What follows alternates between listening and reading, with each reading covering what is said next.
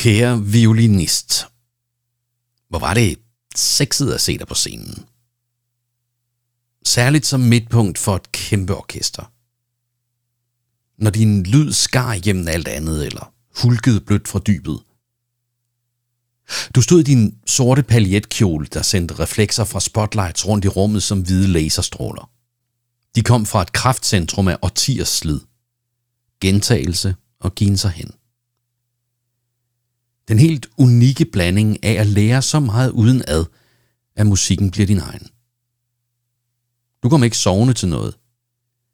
Din familie kom løbende fra et andet land med ondskaben i ryggen og friheden foran dem. Selv kom du hertil via et tredje land, ikke på flugt, men på vej mod dig selv. Sammensat af modstridende kulturer tog du alt det, der stod mellem noderne, og forløste i hvert et menneske, der sad i salen. Tusind små jordskælv kunne du frembringe med din bue. Tavse mennesker fixeret op mod scenens lys, hvis sjæl bliver revet rundt og rusket. Af dig. Med din lille vævre, smukke og stærke krop. Vi havde sex. Guddommelig sex. Skærende, tindrende rent. Beskidt og rodet for så at finde sin form. Uden rytme. Lige på. Og så stille. Når jeg tænker på det sex, jeg har haft i mit liv, så tænker jeg på de mennesker, jeg har haft det med. Og når jeg tænker på dig, tænker jeg på sex som noget helt exceptionelt, vi havde sammen. Et særligt rum. En særlig forbindelse – en helt særlig fornemmelse for os selv og hinanden. Jeg så dig i avisen forleden. Du havde ikke forandret dig meget på trods af tiden.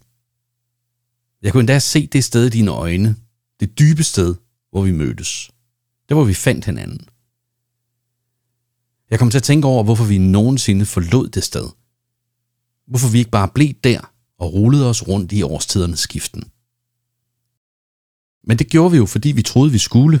Vi var jo voksne. Der var børn, der skulle i skole, og voksne, der skulle på job.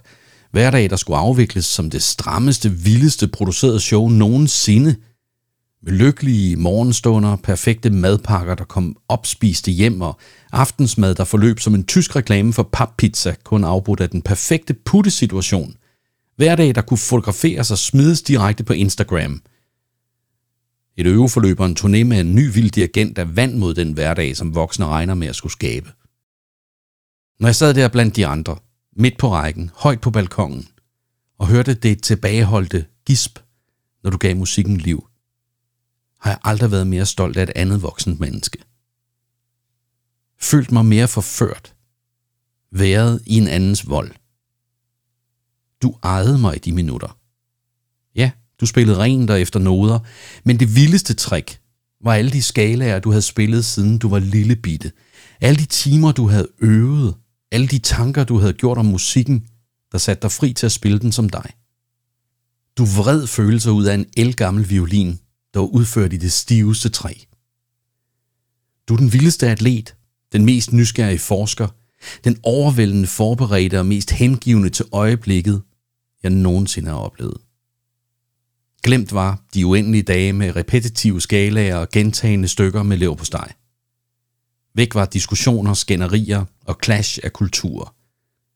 Forsvundet var den hverdag, der tog os til sidst og blev til en sørgelig grundtone, der låner vores begges flugt videre.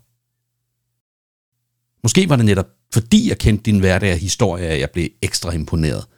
Den måde, du kunne slippe det banale og stå til rådighed for øjeblikket, der løftede dig ud af virkeligheden og ind i fantasien med tusind mennesker under dine vinger. Måske var jeg yderligere imponeret, fordi der var årsag til at være imponeret. Du havde ikke selv udråbt dig som geni på et felt, du havde kastet 10.000 timer i. Du havde levet hele dit liv, så du kunne få det meste ud af netop dette øjeblik. Og indtil du spillede igen, vil du leve hvert minut sådan, at den næste musik igen vil overgå. Jeg så dig i avisen forleden. Jeg savnede dig instinktivt. Savnede os. Med hele min fornuft ved jeg, at det aldrig vil være en succes at mødes eller tale sammen. For det vi havde sammen var ikke samtalen eller mødet. Det vi havde sammen kan vi ikke have sammen, uden at være sammen. Og den mulighed er væk nu. Den tid er fløjet sammen med tonerne. Det stykke er spillet. Publikum har klappet, hentet deres jakker og forladt salen. Der stod du på sektionsforsiden og smilede til kameraet og samfundet sammen med din mand. Du mindede mig om, hvordan den dybeste distance findes mellem de mennesker, man har været allernærest.